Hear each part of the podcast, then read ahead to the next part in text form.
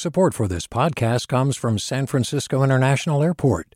At SFO, you can discover award winning flavors and unique shops all before takeoff.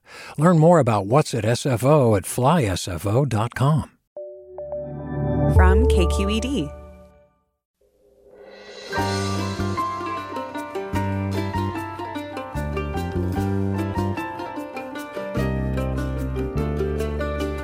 From KQED Public Radio in San Francisco, this is Forum. Happy New Year, everybody. I'm Scott Shafer, and today from Mina Kim. Well, it's that time again when millions of people make resolutions for the new year. And it's safe to say that many of us will resolve to get in shape, or at least exercise more. But how do you stick with your resolution? And how do you get fit without hurting yourself? Whether your goal is just to sit less and move more, or participate in a triathlon, We'll get expert guidance for getting fit in 2022 without throwing in the towel.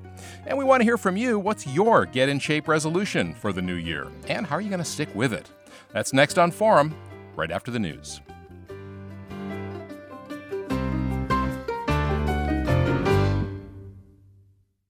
Welcome to Forum. I'm Scott Shafer, KQED's politics editor, in today for Mina Kim. Okay, so ready or not, 2022 is here, and for many of us, the new year will bring renewed resolve to get in shape, exercise more, that kind of thing. And by the way, that is a good idea because most Americans don't get enough physical activity for their age group. But the question is how do you stick with your New Year's resolution? And how do you get fit without hurting yourself? Well, whether your goal is to just sit less and move more, lose a bit of weight, or participate in a triathlon, We've got you covered this hour with some expert advice for getting fit in 2022. Joining us are Dr. Carlin Senter. She directs the primary care sports medicine service at UCSF. And Maxine Yeung, she's a registered dietitian, personal trainer, and board certified health and wellness coach. Welcome to both of you and Happy New Year. Happy New Year. Happy to be here. Well, thanks for having me. Yeah, you bet. Thanks for being here. Well, Dr. Senter, let me begin with you. Um, what advice, big picture, now do you have for someone who's thinking about, you know, maybe upping their exercise regimen to get in fit, lose weight, that kind of thing? What are some of the first things they should consider? Uh, Scott, I think the first things to think about are really like why to exercise. I mean, I think it's really exciting to think about all the benefits that exercise brings. And I guess even taking us even a further step back is to think about um, exercise versus physical activity. And really, exercise is one type of physical activity. Physical activity is a really all encompassing um, category of activities that uh, can confer lots of health benefits. So I think the first thing to think about is, you know, what kinds of health benefits do I get from being physically active? Um, and being a sports medicine doctor, of course, I, I think I love talking about exercise. I love talking about physical activity because it really is physical activity like one of the best medicines um, that we have. Hmm. Well, that's an interesting distinction you make exercise versus physical activity. So, give us an example of, of each. I mean, I think we all know what exercise sure. is. You're, you go running, you know, you put on your running shoes and you go out. But physical activity is is what? Why, that, I guess that's one example of physical activity, right? Right. So exercise so when we think about physical activity, that's really any body movement that results in you expending energy. So that might be exercising, but it also might be gardening, it might be biking to work. And so exercise is a type of physical activity where it's planned, it's structured, it's repetitive with an intention to improve or maintain your physical fitness. And why should one person think about one or the other? I mean, is there a reason not to think about exercise, but just uh, maybe start off by, you know, whatever, you, how, whatever you want to say, like you said, gardening or walking to the store if it's, you know, reasonably nearby, that kind of thing? Well, we know from a, uh, all the studies done that, you know, physical activity confers lots of health benefits. So I think, you know, as a physician, I'm always thinking about, well, you know, what am I going to prescribe? What do I going to recommend? I think the most bang for your buck is with cardio. So the vast majority of evidence around physical activity really has to do with cardiovascular activity. So if I were talking to you about, um, you know, something to choose, the first, uh, there are really four types of, of physical activity: cardio, strength, balance, and flexibility. And if you were uh, open-minded and really wanted me to suggest something, I would say cardio. Now, the other thing I would do is ask you what you like to do, because it turns out that if you do what I want you to do, it's less likely that you're going to keep doing it. Mm-hmm, mm-hmm. so it's probably more uh, important to think about your physical activity in the context of what makes you excited. And Maxine, now let me bring you into this. And I, I want to, first of all, feel free to comment on anything that you just heard there. But also, what about timing? I mean, I think a lot of people make New Year's resolutions, you know, toward the end of the year and think, okay, January 1st, I'm going to start doing X, Y, Z. Is that the best timing necessarily? Uh, no, not necessarily. if you think about it, you know, we've just come off of some really busy weeks for most people. And so, you know, this may be your first day back at work. You might have a lot of catching up to do, getting kids back in school. And so, you know, you might need some time to kind of recuperate from that and feel a little more settled again. And so, you know, you have to feel ready. So if you told yourself you were going to go out and and do X number of minutes, certain number of days right now, that might not be realistic right now. So I think kind of reflecting you know, giving yourself some time over the next couple weeks to see, okay, when can I realistically start is probably a better option for most people. Yeah. And I could see how, you know, uh, getting to January 1st, it's New Year's Day, and you're thinking, well, I don't really feel like starting to go biking today. You know, I have a hangover or whatever it might be. It sets you up for failure in a way, right? If, because right, right off the bat, you're not doing what you resolved to do. Absolutely. And and think about it this year it was on a Saturday. So most people kind of relax anyways on Saturdays, right? So Yeah. yeah. And, and, when it comes to some of the things that Dr. Senter was talking about a moment ago, uh, choosing what to do, whether it's cardio or strength, flexibility, I mean, how do you help your clients, the people you work with, decide what's best for them? Yeah.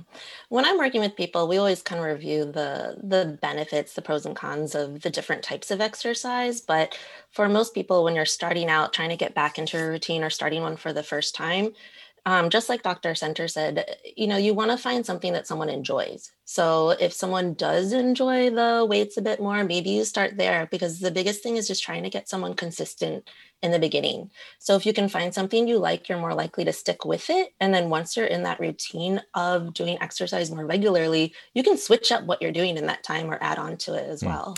And what about uh, the idea of doing something with a group of people versus doing it by yourself? I mean, I, I like to swim which is, you know, sort of a solitary thing, but I also play water polo, which is a group thing. For me, that's a good balance. But how do you help people think about that that uh, that trade off? Yeah, that I leave completely up to someone's personal preferences. Some people do not like exercising with other people, and some people can only go forward with it with other people. So it really comes down to an individual's um, likes and dislikes. And so if someone thrives off of having like people around them to motivate them or a bit of a challenge with other people, a bit of a competitive um, nature to their workouts, then I would encourage trying to find some more group centered activities. But if you're someone who you know thrives on kind of doing things alone or prefers being alone with activity then then we'd work on finding ones that fit for your preferences there. Yeah and you know as you were talking i was thinking also that if you decide you want to do something with a group often that means you have to you have to go somewhere you know to a yoga studio or a gym or whatever as opposed to doing it by yourself.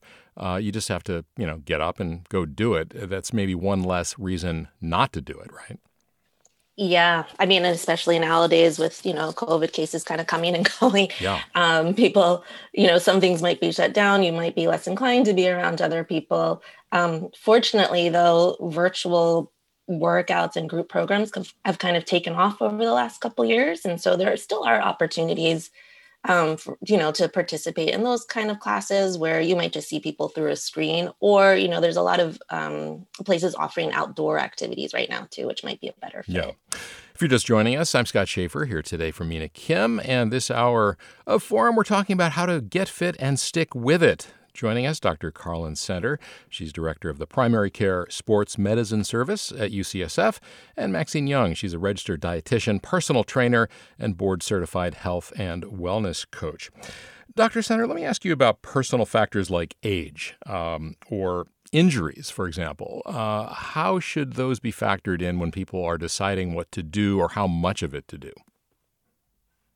Our recommendations for uh, exercise and physical activity in the United States do vary by age. So the younger you are, the more physically active you you should be.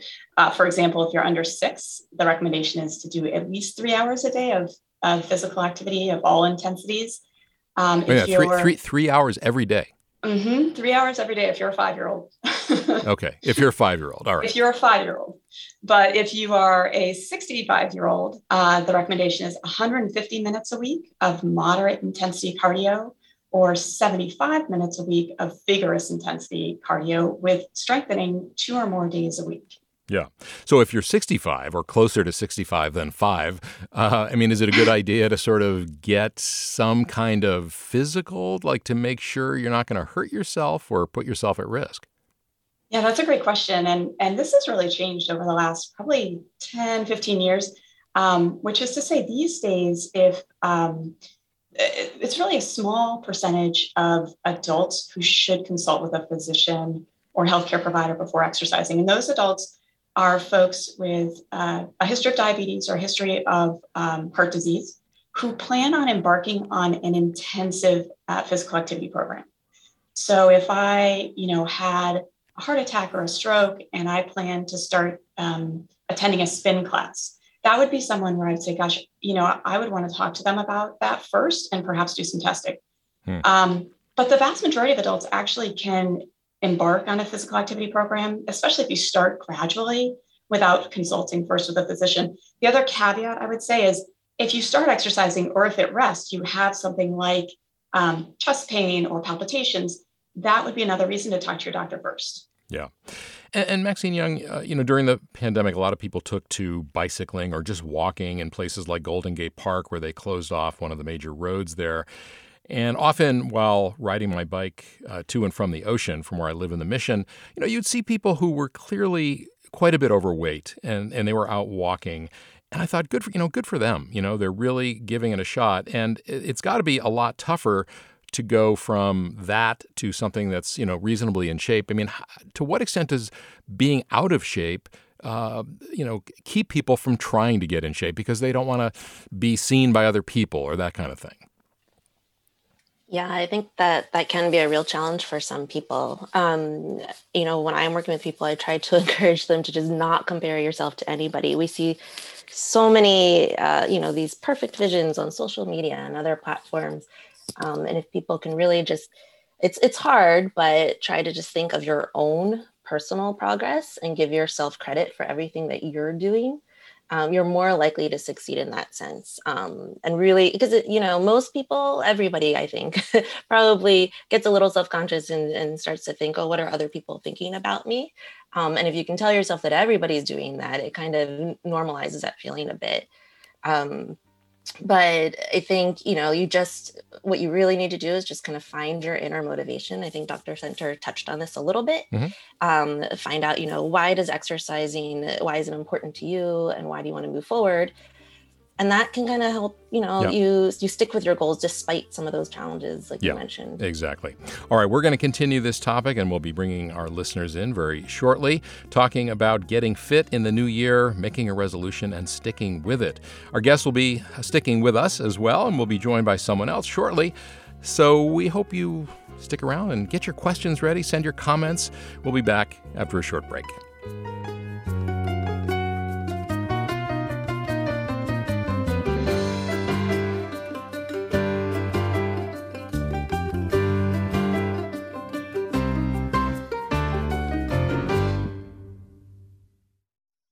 Support for Forum comes from San Francisco Opera. Set 10 years after a school shooting, the critically acclaimed opera Innocence takes us into a complex emotional journey where our understanding of innocence and guilt is constantly upended. Kaija Saariaho's ethereal score collapses the past into the present as a community of survivors grapple with how to move forward. Don't miss the highly anticipated American premiere of Innocence, June 1st through 21st. Learn more at sfopera.com. We've all got those parts of our house where the internet just won't go. Well, if you had wall to wall Wi Fi from Xfinity, you could worry less about dead spots. Because with wall to wall Wi Fi from Xfinity, you get fast speeds, reliable connection in every room, and power for all of your devices, even when everyone's online. That's wall to wall Wi Fi only with Xfinity. Restrictions apply, not available in all areas, actual speeds vary. Welcome back to Forum. Scott Shafer here today for Mina Kim. We're talking about getting in shape in the new year. Our guests are Dr. Carlin Senter. She's director of the Primary Care Sports Medicine Service at UCSF. Also, Maxine Yeung. She's a registered dietitian, personal trainer, and board certified health and wellness coach. And we're joined now by Ruth Bell. She's a health program analyst for the cardiovascular uh, and School of Public Health unit under the Division of Chronic Disease and Injury Prevention. That's a, a real mouthful. It's at the LA County Department of Health. And Ruth Bell, welcome. Thank you for having me. Good morning, everybody. And before we bring our guests in, let me just give out the phone number. It's 866 uh, 733 6786. We'd love to hear from you about what you're thinking in terms of exercise, losing weight, making resolutions in the new year. 866 733 6786, or you can reach us on Twitter and Facebook. We're at KQED Forum, or if you like, you can email us. It's forum at kqed.org.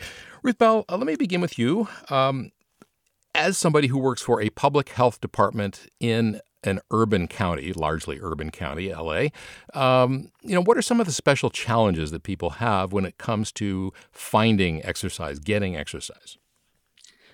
Uh, great question. We have a lot of open space here in LA County, which is good, but we are in an urban um, center, a very densely populated um, space.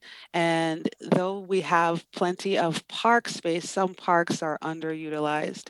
And underutilized for a variety of reasons. There are people who feel like they cannot get to a gym because they can't afford a gym. So we have parks that have a lot of outdoor gym equipment. So that's a space that people um, can use the quality of the outdoor space in some areas also is diminished. So, in more affluent areas, the parks and the access to fitness is more readily available. In the more urban center, it's not so much. Hmm. And so that budget question, we didn't really talk about that in the first part of the hour. For a lot of people, that is a reality, and also time. I mean, people, a lot of you know, working parents, single moms, uh, any number of folks just don't have the time. So, in a county like Los Angeles, what are some of the options people have that, uh, or how can they find out about those options? We have um, a great tool that we're developing. It's called Park Prescriptions. So we're developing a tool where people can go online and figure out where park spaces are. As I mentioned, we have a lot of parks that have outdoor gym equipment. Um, a lot of our parks also have free and reduced cost um, fitness instruction by fitness instructors. Um, so they can go on our website once it's developed. It's still in the works, but we have um, our parks and recreation, the county parks and recreation department that has an onslaught of park information that's available, and people can find information there. All right, I want to bring our listeners in again. The number to call if you've got a question about getting in shape in the new year, if you recently got more active, share your tips for sticking with it. Give us a ring at 866 733 6786. Again, it's 866 733 6786. Or if you prefer, you can get in touch on Twitter and Facebook. We're at KQED Forum or email us. It's forum at kqed.org. All right, let's go to the phones, and we're going to start in Richmond with Savala. Welcome. Hi, thanks for taking my call. I'm enjoying the conversation. Um, I just wanted to point out, though, that there's a little bit of unnecessary anti fat bias going on in the conversation that I think um, should be corrected. You know, it's possible to be quote unquote overweight or fat and quite in shape and metabolically healthy. And I'm an example of that it's also possible to be someone who's quite thin and metabolically unhealthy or not in great shape. Hmm. And um, I just, you know, I, I just want to make sure that we're not conflate, conflating sort of cosmetic markers of quote unquote health with actual metabolic health.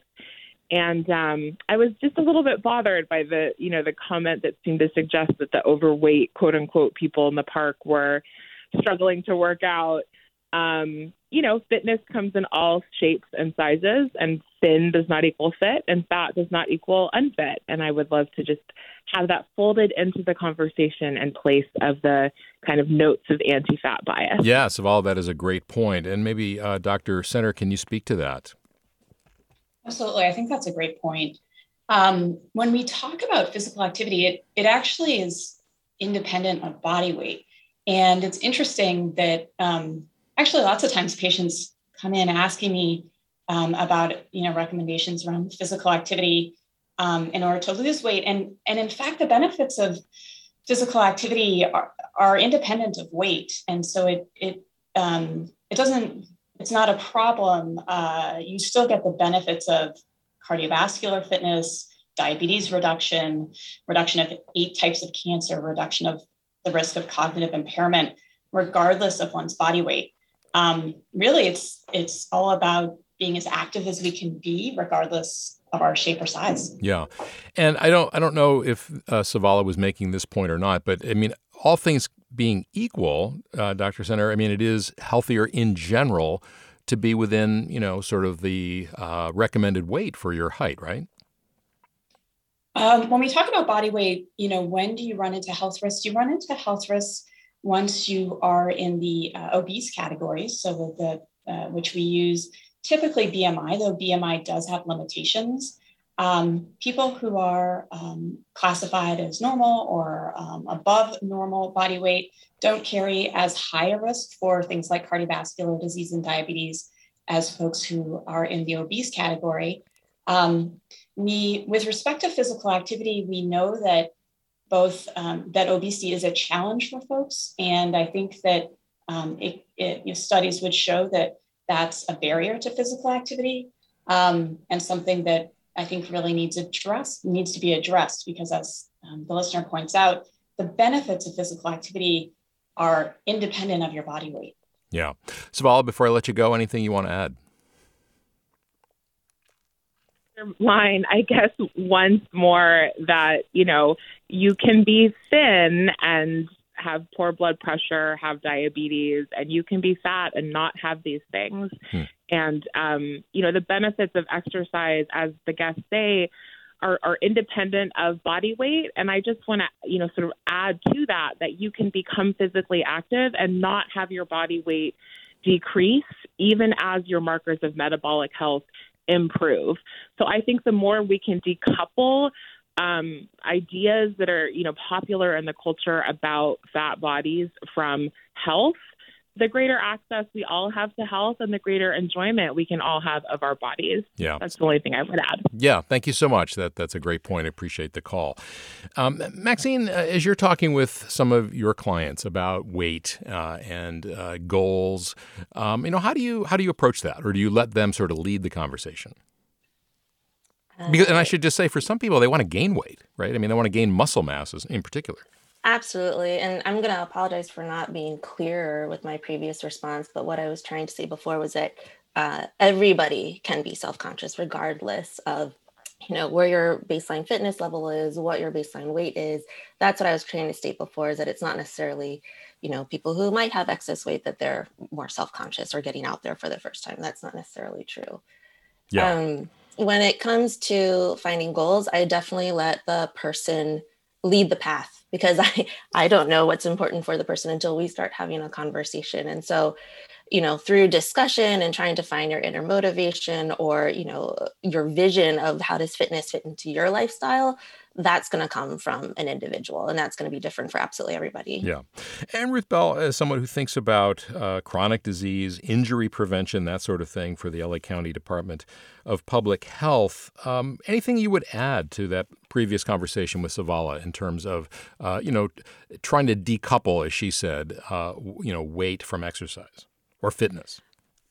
I would agree with the statement in this from this standpoint I too have struggled with my own personal weight and became an um, fitness instructor back in t- 2000 and felt a little bit self conscious. But I saw a time where being a fitness instructor did not matter your size didn't matter. There was a time when it when it did and then as, as years passed by um, that started to change. So i think culture started to kind of see that changing. Um, as far as health goes i do agree that your health and your um, metabolic markers are sort of independent of your weight, um, and BMI may not necessarily always be the best way to, to guide and to mark um, health.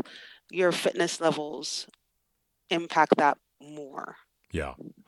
All right, let's go back to the phones. And I want to give out the number again 866 733 6786. 866 733 6786. And we're going to go next to Sharon, who's calling from Vallejo. Good morning. Good morning. Thank you for taking my call. I work as a primary care nurse practitioner. I am a big um, promoter of get up and go and I emphasize, you know, low barrier to entry exercise and nutrition for my patients. My question um, for your guests are what resources are out there that I can access um, as far as patient education to give to my patients um, when they're leaving my visit? You know, as you all know, medical visits are not quite long enough to do all the education and health promotion that one would like to provide. Yeah. Um, access to patient education. Um, maybe I'll put that to Ruth Bell. I mean, maybe, I don't know if you can speak beyond your own county, LA County, but uh, in general, what are some good places to look? It's a really great question. Um, some years ago, the American College of Sports Medicine embarked on a program or a practice called Exercise is Medicine. And I mentioned earlier that we have exercise, um, park prescriptions where physicians can recommend physical activity to their patients, especially patients dealing with chronic illnesses. So the CDC also has a really great resource and a really great tool. Um, exercise or excuse me, physical activity breaks for the workplace. And there are many links that we can share with you. Um, as far as active people healthy nations and you know where you can get information but park prescriptions is a really good um, way for physicians to actually recommend physical activity in park settings for their patients and also the practice of exercise as medicine. And again, where would they find that? Which is that CDC or where? CDC website and um, park parkrx.org. Yeah. And of course, you don't have to live in LA County to uh, get good tips and links. So, uh, w- w- does your own website, would that be something that if you don't live in LA is, is worth trying to uh, access? It is our information is definitely general, and I will share a link to the public health. It's ph.lacounty.gov.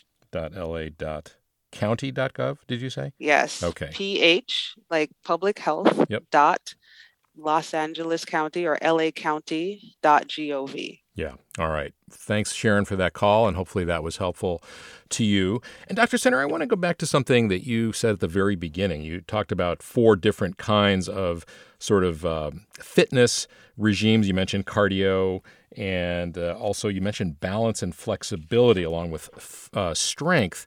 So, how how do you like sort of think about those four things? I mean, they're not mutually exclusive, of course. No. Um they aren't mutually exclusive and and sometimes you know you can um, very efficiently achieve all four of those things together. But i guess when we think about when i think about exercise i think about um, prescribing exercise because i think exercise uh, when you look at exercise against many many medications pharmaceuticals exercise beats medications um, so many so many times. But um, but I think it's important if we're going to treat exercise like medicine or physical activity like medicine to really prescribe it, to be intentional about it. And so that's how, uh, you know, we think about these four categories uh, of physical activity cardiovascular strength, balance, and flexibility. And then we think about um, modifying each of those. So if you say, well, gosh, I love um, walking, I live in a safe uh, neighborhood, I'm, but I want to increase my walking. So that would be um, thinking about your frequency. The other modifiers are intensity um, and time. So you might increase the number of days that you walk per week. You might increase the intensity of your walking or the duration that you walk. Um, I would only change one of those modifiers um, at a time. But that's sort of broadly how I think about each of those parts. Yeah, and, and Maxine Yeung, um, you know, some for some people, we have, we've talked mostly, I think, about physical health, but mental health is so much uh, a part of it as well. And you know, for some people, uh, things like mindfulness and meditation, yoga are super helpful. Um, how do you think about that as pairing that with some of the physical activity that you're working with your clients on? Oh yes, I would say that uh, almost any type of physical activity can can benefit your mental health, and there's a ton of research that supports that. Um, oftentimes, when people start exercising more, you know, I do hear reports of, "Oh, I feel better. I have more energy. I'm able to sleep better. Um, I just feel more confident, um, or better able to manage my mood." And so, you know, whether or not it's intentional uh, meditation um, that you're doing separately uh, with exercise or just doing exercise, I think you can get benefits from both. Yeah. Yoga is a great one. Yoga that kind of combines it all together already, but I think that for some people, you know, running could do that or walking or any yeah. other um, type of exercise. Yeah. Got a, excuse me, we got a lot of good listener comments. Let me read some of those. Jesse writes As a certified personal trainer, I would encourage anyone who has a serious desire to get fit or to move better to hire a professional to give them tools to make it easier to adhere to a new program, a designed program will also help prevent injury. And then Jack asks Are fitness monitoring bracelets really that helpful? What is the best way to use them? I guess he's alluding to things like the Apple Watch, the Fitbit, that sort of thing. Um, what, what, what would you say about uh, that? Um, let's put that one to Maxine, maybe. Yeah, for for some people, the wearables like the Apple Watch or a Fitbit, something like that, can be very helpful. Um, some people thrive off of knowing kind of their numbers or tracking, you know, maybe their steps, how far they've run, how fast, and seeing those numbers change over time. For other people, though, I will say it doesn't work for them. Sometimes those numbers are not motivating. So again, it just kind of comes back to uh, individuals, you know, kind of preferences and what motivates them or not. Yeah. All right. Let's go back to the phones now and let's go to Oakland next. And Deborah, you're next. Hi, my question is um, I've heard of an expression called an active couch potato, where somebody exercises every day for an hour, but the rest of the time they're completely sedentary. Um, can you comment on whether or not it makes a difference how how how often you're active during the day? Hmm. Yeah, uh, Dr. Senter.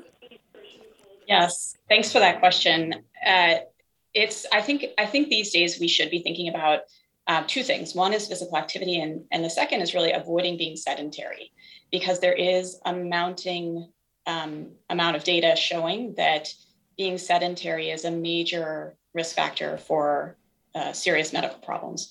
And so uh, it's really both things. It's both um, getting exercise, so trying to improve your fitness, work out your muscles and your heart being your biggest muscle and and then avoiding sitting. So both things are important. Both things if you avoid sitting and you exercise both lower your risk of mortality among many other medical problems yeah all right Thanks very much, Deborah, for that. And we've got a lot of other calls and comments to get to, and we're going to continue our conversation with our guests. And again, the number to call 866 733 6786, 866 733 6786, or you can reach us on Facebook and Twitter. We're at KQED Forum, or email us. It's forum at kqed.org. Lots more to talk about, and we'd love to hear your thoughts about the new year, getting in shape, and how to stick with it.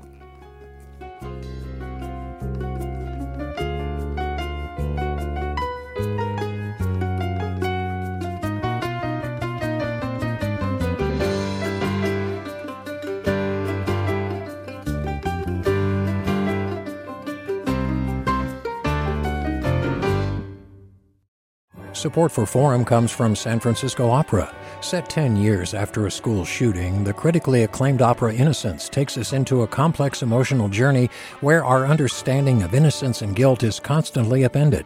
Kaija Saariaho's ethereal score collapses the past into the present as a community of survivors grapple with how to move forward. Don't miss the highly anticipated American premiere of Innocence, June 1st through 21st. Learn more at sfopera.com. We've all got those parts of our house where the internet just won't go. Well, if you had wall to wall Wi Fi from Xfinity, you could worry less about dead spots. Because with wall to wall Wi Fi from Xfinity, you get fast speeds, reliable connection in every room, and power for all of your devices, even when everyone's online. That's wall to wall Wi Fi only with Xfinity. Restrictions apply, not available in all areas, actual speeds vary. And welcome back to Forum. Scott Shafer here today for Mina Kim. We're talking about getting fit in the new year, making resolutions, and sticking with them.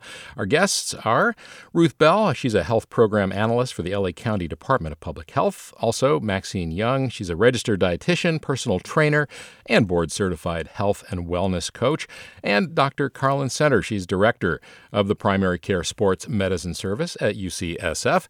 If you want to call us, it's 866 733 6786. And let's uh, get some listener comments here. One listener writes About two months ago, I started walking on both of my 10 minute breaks at work. It helped that I could see several other people at work doing the same thing. This was a huge encouragement to keep going.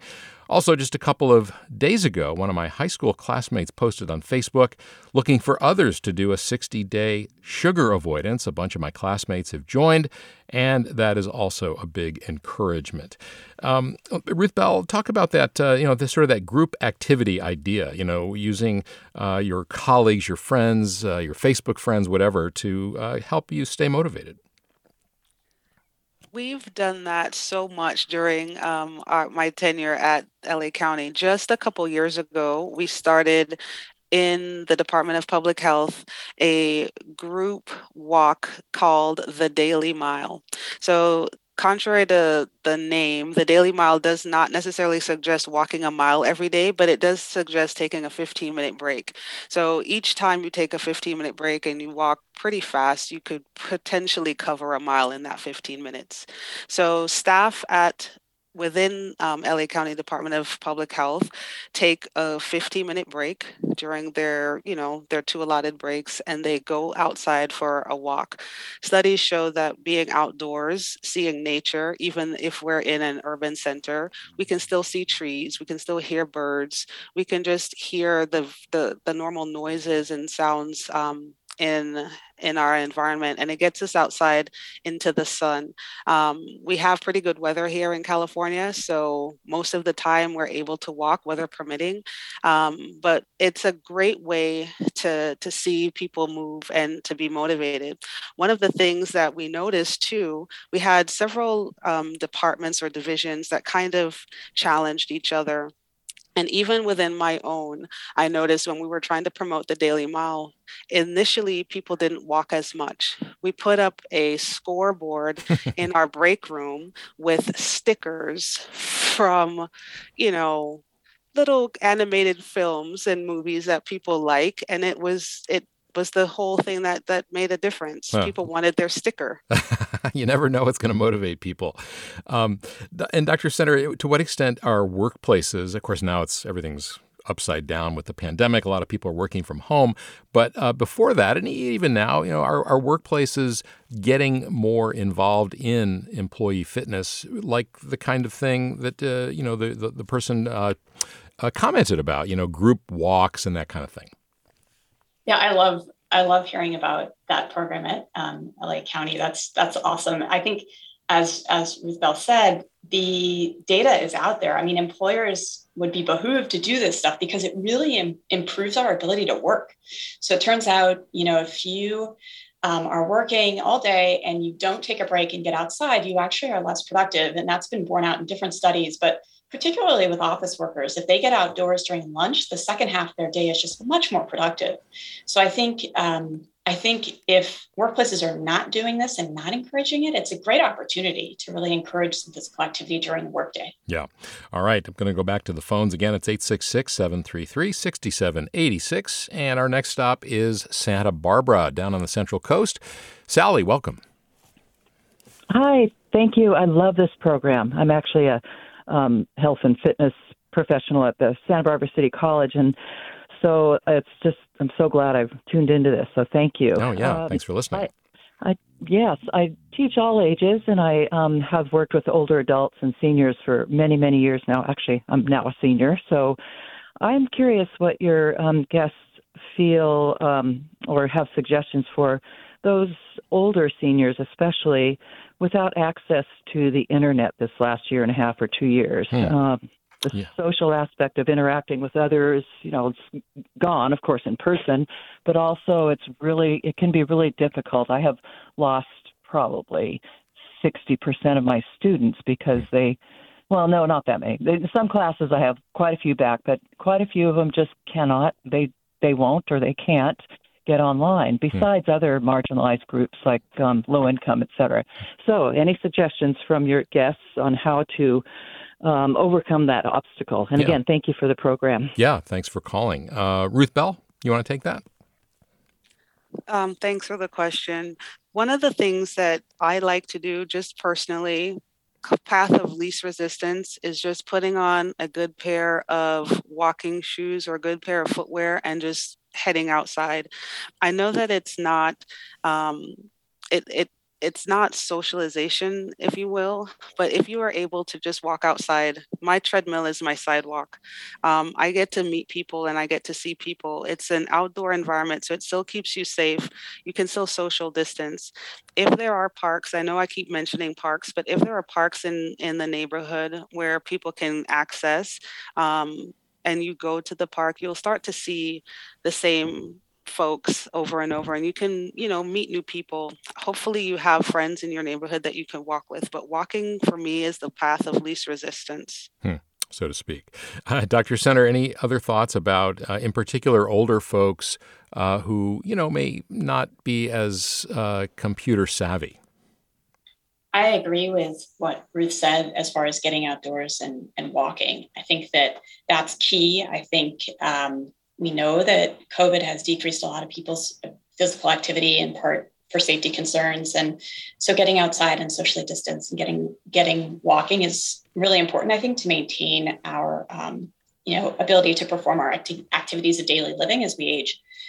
And um, secondly, I would say um, to these folks to consider working with somebody, though I acknowledge that um, there are barriers to that, both with uh, finances as well as uh, COVID related safety and health concerns.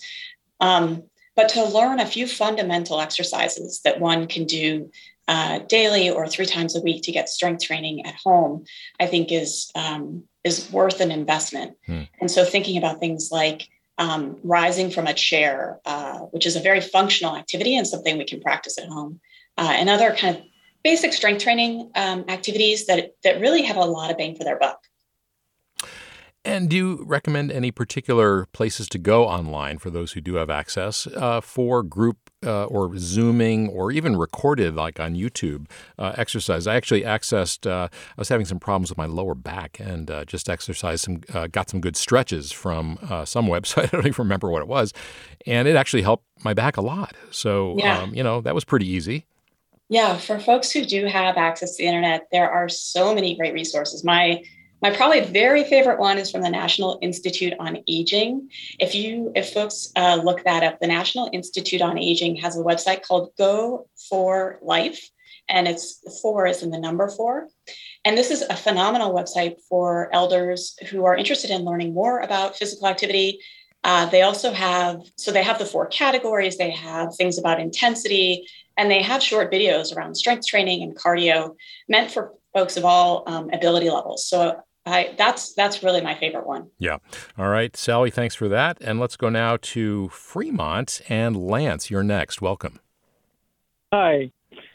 Um, my issue. I five months ago I had orthopedic trauma surgery from a bicycle crash, and the importance of physical therapy is huge. Um, I'm riding my bike again. I've had uh, many injuries, five orthopedic surgeries, uh, various things skiing, bicycling, hang gliding. Um, Doesn't sound like lack of activity is your problem. No, it's not. But right now, it's very difficult. Hmm. Um, but I think that uh, that everyone ought to get out there, do it, find something fun. if you enjoy it, you'll do it. Um, I enjoy bicycling. I ski a lot. I ski one and a half, two and a half million vertical feet a year. Not so far this year because of my injury, but I'm looking forward to getting back on it. Yeah, thanks, Lance. Uh, Dr. Senter, talk about that a little bit. Uh, you know, so many boomers, but others younger too, have injuries, you know, knees, hips, shoulders, you name it. Um, and the importance of getting, as Lance said, physical therapy, but also, you know, not letting that stop you. Exactly. I think, and you can hear it in Lance's uh, voice that physical activity is like a major part of his sense, I think, of self.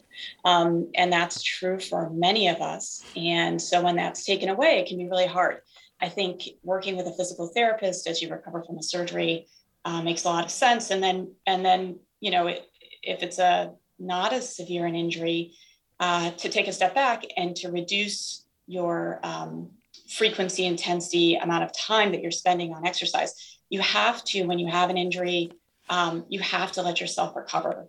And otherwise, you'll just get more injured or overtrained. And so, to recognize when you have something going on uh, and then to rebuild back up. And typically, the rebuilding will say, start it. This is sort of very ballpark, but to start at about half of what you were doing before. Uh, this is for adults, and to add no more than 10% per week after that. So that's sort of like a you know rule of thumb is yeah all right. Uh, thanks, Lance, for that. I'm going to read one quick comment because I think it's important. Steve writes I worry about the reliance on BMI, the body mass index. I'm considered grossly obese based on my BMI, but looking at my body shape and waist to hip ratio, my doctors told me that I am only slightly overweight. Um, real quick, because we are getting to the end of the hour, uh, Dr. Senter, could you just uh, comment about on that? You know, not over relying on a number that is a calculation that is not always you know as informative as you'd like it to be. Absolutely. That BMI does have limitations. It's really um, helpful from a population standpoint to understand risks, but at an individual standpoint, it may not be the most accurate way to look at your body composition. And so I think, uh, as this person notes, to uh, recognize your own um, shape and size and your own strengths and weaknesses and not um, rely so much on on a bmi yeah. You're listening to forum. This is scott shafer in today for mina kim. I'm going to give out the phone number one more time and uh, it's 866-733-6786 and we're going to go now to san leandro and walter. Welcome. Welcome. Thank you. Um, one of the things that has been neglected in this is the importance of stretching, particularly before exercise, to uh, let the uh, tendons and uh, various elements, muscles, and everything get in shape for uh, the, the coming exercise. This is something that I first learned in high school, and I am now in my, uh, let's say, upper 70s and I have a uh, daily stretching exercise that has served me very well over the years. Yeah. Maxine Yeung, why don't you respond to that? I, I, I hear mixed things about stretching. Uh, like it really, you know, really helps you prevent injury, or well, it doesn't really matter, but if it makes you feel good, go ahead and do it. What are your thoughts? I think for a lot of people, you can benefit. Um, if you are someone who does have more of a sedentary lifestyle, you're sitting at a desk all day working, uh, then yeah, stretching out can definitely help kind of get the blood flowing and loosen your, your body, your joints up. Um, there's mixed research actually on it, whether or not um, it's helpful to do before or after different types of exercise. So again, it'll just be dependent on what you're doing. Um, but it, it can be helpful. I mean, it does feel good. I will say that. Yeah. And I think it was one of the fundamental, um, one of the four forms of physical activity that Dr. Senter mentioned as well. So it is it is important, but when you do it, can vary. Yeah. All right, Walter. Hope that helps. Thanks for the call. Let's get to some more comments here. Sherry tweets I've been going to the gym three times a week since I was 40, doing cardio and weights. I'm 72 now. Is it still safe? Should I consult someone about changing my routine or varying my workout? Dr. Senter, what do you think? I think that's awesome. Uh, I don't hear any, you know, I don't hear any reason to change anything unless you're having some symptoms or trouble with the exercise. Yeah, exactly. If it if it ain't broke, don't fix it. Uh, th- that said, I, at that age, it's always a good idea, I think, to go to the doctor every now and then for a, just a checkup. Absolutely. Yeah. Okay. Uh, back to the phones now, and let's go to Oxnard and Courtney. You're next. Hi. I just wanted to uh, make a comment for anyone who's having trouble like getting started with physical activity or exercise. I was listening to my local NPR station, a show called Hidden Brain. They had a segment about habit forming, and I think um, that's something really important um, just to consider if you're trying to get into something that you have to make it into a habit. Um, they were mentioning that a lot of people think it's just willpower to get started, but um, if you can form a habit, it makes it much easier. Yeah, absolutely. And uh, Maxine Yeung, uh, certainly when working with clients, you want them, you want them to make those uh, that exercise, whatever it is they're doing, a habit, so they almost don't even have to think about it. Absolutely. Yeah. If you force yourself to do something or you do something you're told to do, you're more likely not going to do it for the long run. Yeah. And so. Yeah, exactly. All right, Courtney, thanks so much. And uh, let's see if we can get another couple callers in here. And we're going to go to San Francisco next. And Rick, you're next. Welcome. Yeah, hi. I'm going to be 62 next month, and I had been like this previous caller going to the gym, weights, and classes uh, for many, many years uh, until uh, just before the pandemic. My twin brother died of COVID um, Sorry. in December of uh, just before the vaccine came out. So that's when I put my gym membership on hold, but unfortunately I didn't freeze my Costco membership. Gym membership was frozen, but not Costco. So I gained 15 to 20 pounds. And I was just wondering if um, uh, doing push-ups every day is okay. I've heard that you want to have a day between, you know, let your muscles rest. But then I've heard of Matthew McConaughey doing push-ups uh, all day long and every day. so what's the what's the th- what's what are your thoughts there? Yeah, Ruth Bell. Well, the muscles can be worked in many different ways. You have muscular endurance and you have muscular strength. If you walk every day, it's really low impact that you're doing, but you're using your muscles and you're walking every day. So if you do push ups every day, um, I'm not going to say that it's going to necessarily hurt you, but if you're starting to feel extremely sore and um, getting kind of like an overuse muscular um, feel, then you probably shouldn't. And it's okay to, to, to leave a day off because Yeah. it's a, it's a harder type of work or that your muscle is going through. Yeah, Rick, thanks for that. And I think uh, would it be correct to say, uh, uh, Maxine, that just in general, if you if you if you feel either exhausted or something is sore the next day, maybe you need to back off a little bit. Yes, yeah. I usually don't encourage doing the same muscle groups, you know, back to back. You want to rest a couple days in between to let yourself recover. Um, but even sometimes taking a week or two off, you might find that when you get back into your routine, you have this increased burst of energy. So rest is good for the body. We shouldn't discredit that. Yeah. All right. Well, lots for all of us to think about. And I guess the, the bottom line is do something. It helps to just get up and start small if that's what it takes, but uh, always good to get moving. Thanks to all of our guests this hour Dr. Carlin Senter from UCSF's uh, Sports Medicine Service. Thanks also to Maxine Yeung, registered dietitian, personal trainer, and Ruth Bell from the uh, Department of Public Health down in LA County. Thank you all very much for joining us. Happy New Year to you, and uh, to all of our listeners as well for some great comments and uh, and questions as well. That does it for this hour of Forum. I'll be back tomorrow, and uh, we're going to be talking about a new state law that will have all of us composting, separating out food scraps from the rest of the garbage, and putting it perhaps in a green bin. That's tomorrow on Forum. I'm Scott Shafer here today for Mina Kim. I'll be back tomorrow.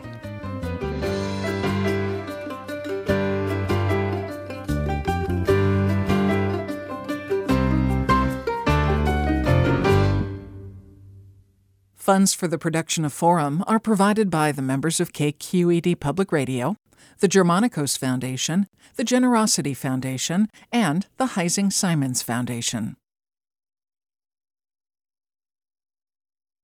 Support for Forum comes from San Francisco Opera. Set 10 years after a school shooting, the critically acclaimed opera Innocence takes us into a complex emotional journey where our understanding of innocence and guilt is constantly upended.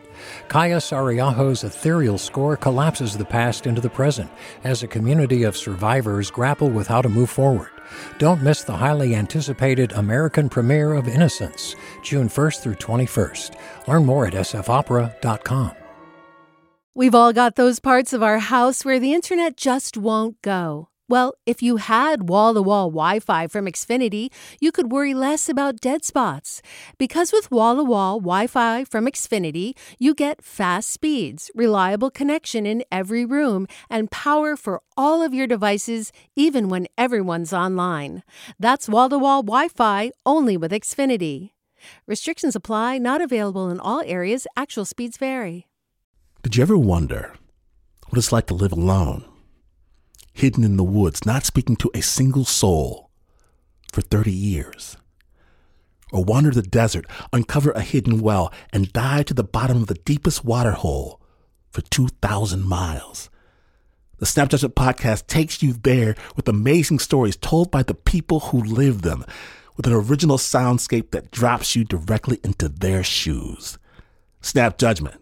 Listen and subscribe wherever you get your podcasts.